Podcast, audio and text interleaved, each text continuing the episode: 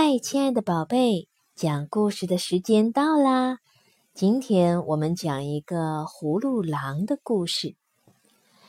这个故事说，三百多年前，在中国福建沿海，住着一位常常出海做生意的胡姓商人。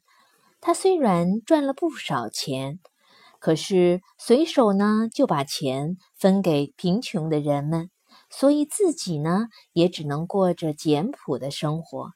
人们见到他，都叫他好心的胡员外。胡员外和胡夫人一直都没有小孩，觉得很寂寞，所以闲下来的时候，胡员外就自己动手，在院子里架起了竹竿，栽了一株葫芦藤。每天细心的除草啊，浇水，就像照顾自己的孩子一样。不多久，那葫芦藤就攀着竹架往上爬，并且结出一个又一个精粹可爱的葫芦瓜。胡员外望着茂密的葫芦瓜架，对胡夫人说：“嘿，你看，一株葫芦藤能结出这么多果实来。”我们结婚二十多年，连一个小娃都没有，上天真是太不公平了。胡夫人也叹口气说：“哎，我多么想要一个孩子啊！怎么样的孩子都好，就算葫芦瓜里会开口叫一声娘，我也会疼他、养他的。”他们的谈话。刚好被不远的海神听见了。海神想，胡员外没有小娃是命中注定的，可是他人那么好，我得想办法帮帮他忙才好。嗯，有了。第二天早上，胡夫人来到葫芦瓜藤下，突然听见一声清脆的叫声：“娘！”咦？是谁在叫娘呢？胡夫人到处的寻找，娘，我在这儿呀！声音又叫唤起来了。胡夫人这次看清楚了，地上有个葫芦瓜形状的小孩，眨着一对儿发亮的眼睛，张开可爱的小嘴巴，正向他说话呢。他高兴极了，抱起那个小娃就往屋里跑。胡员外看了他一眼，就说。你怎么大清早就摘一个瓜呢？这不是瓜，是个小孩啊！一定是老天爷送给我们的。胡夫人把怀中的小孩给胡员外看，这小孩没有手，没有脚，身体就像一个小小的葫芦瓜，可是脸蛋儿长得白里透红，可爱极了。他咧着嘴巴向胡员外一笑。胡员外就打心底喜欢起来，于是他们夫妇俩就决定好好的把这个小孩抚养长大。说也奇怪，这孩子虽然没有手脚，可是他滚来滚去，比有脚的跑得还快。不仅胡员外夫妇疼爱他。左邻右舍的也都很喜欢这个样子古怪而动作却十分敏捷的小孩，大家都叫他葫芦狼。日子过得真快，一转眼，葫芦狼就四岁了。他对父亲说：“别的小孩都到私塾去上学，我也要去。”胡员外便送葫芦狼去上学。葫芦郎又聪明又用功，没多久，四书五经都会背了。转眼又过了四年，葫芦郎对胡员外说：“我已经念了不少书，现在可以帮爹在家管账了。”你没有手，不能打算盘啊！胡员外说着：“爹，你不必担心，什么事我只要一学就会。”葫芦狼眨着发亮的眼睛说：“果然，他很快就学会了打算盘珠。只见他嘴里咬着一根竹篾子，把算盘珠子拨了的咔吧咔吧的响，算得又快又正确。就这样，又过了四年，葫芦郎十二岁了。他对胡员外说：“现在我已经长大，是个男子汉了。我要随父亲一同上船，到远处做生意去。”胡员外不忍心拒绝葫芦郎的要求，就带他一起上船了。在海上，船随着海浪一起一伏摇晃着，葫芦郎也一会儿滚到这儿，一会儿滚到那儿，开心的不得了。胡员外担心地说：“你要小心啊，别滚到海里去了。”爹，你别担心。葫芦郎才说了一半，突然一个像小山般的大浪从船头打了下来，船呀就像要翻倒似的倾斜了。我啊呀！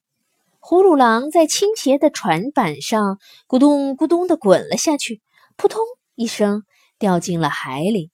连踪影都不见了。胡员外望着无边无际的大海，痛哭了起来。我可怜的孩子，又没有手没有脚的孩子，这下你再也回不来了。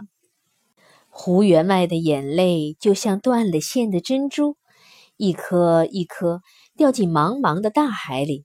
他哭了又哭，哭得泪眼模糊，手脚发软。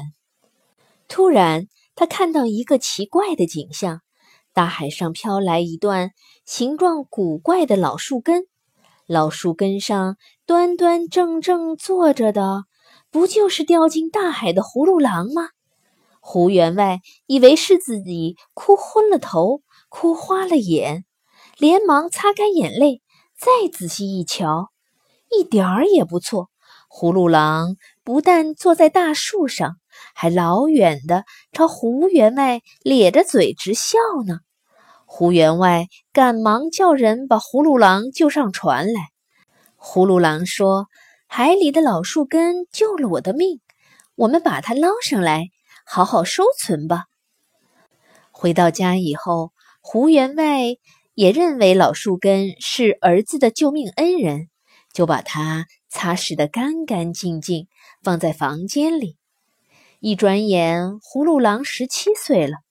葫芦郎说：“爹娘，我该结婚了。”“嗯，是该结婚了。”胡夫人说。“可是跟谁结婚呢？”葫芦郎说：“我要和邻村张百万的女儿玉鸾姑娘结婚。”“哎呀，那不可能吧？”胡夫人忧愁地说。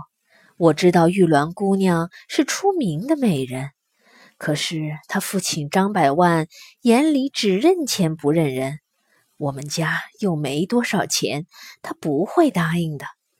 葫芦郎说：“有人说婚姻是老天注定的，找媒人到张家去试试，说不定老天帮忙，让我和玉鸾姑娘成婚也不一定。”媒人到了张百万家，带葫芦郎向玉鸾姑娘求亲。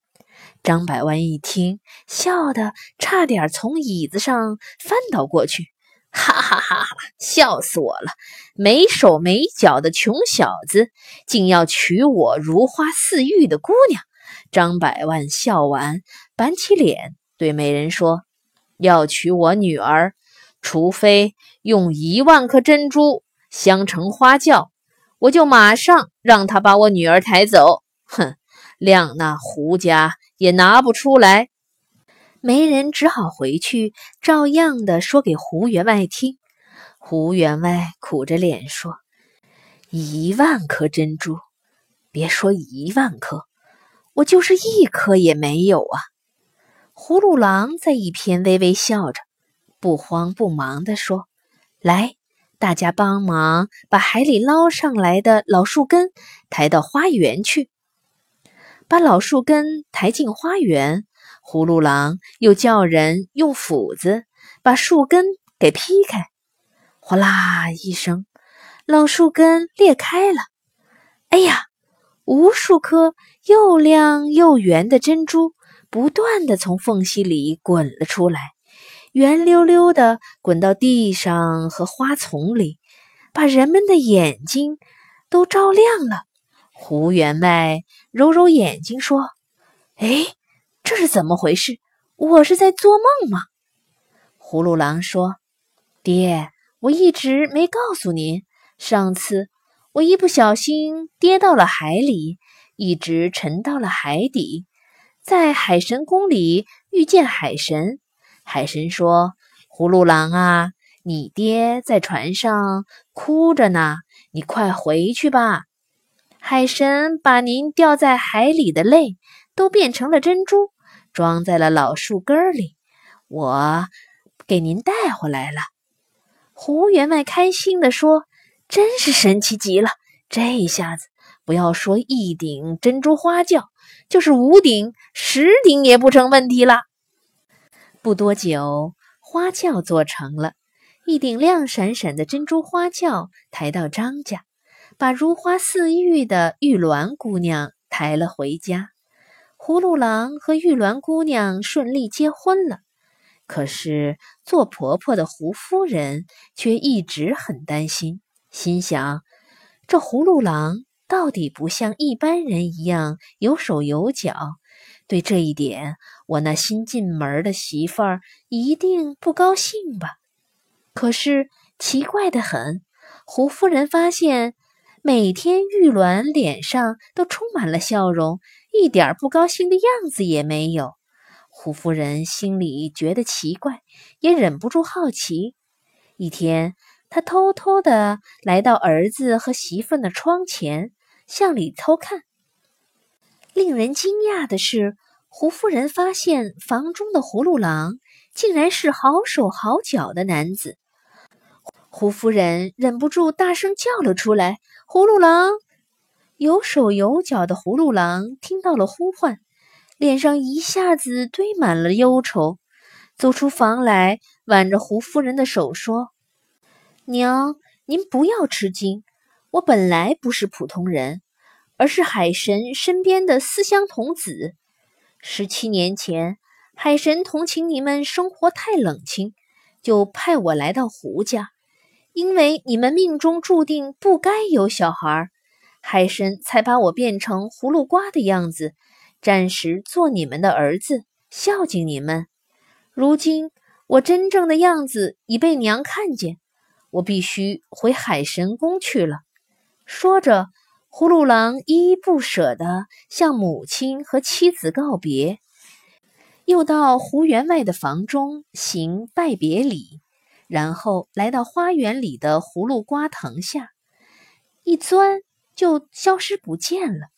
胡员外、胡夫人和玉鸾都伤心极了。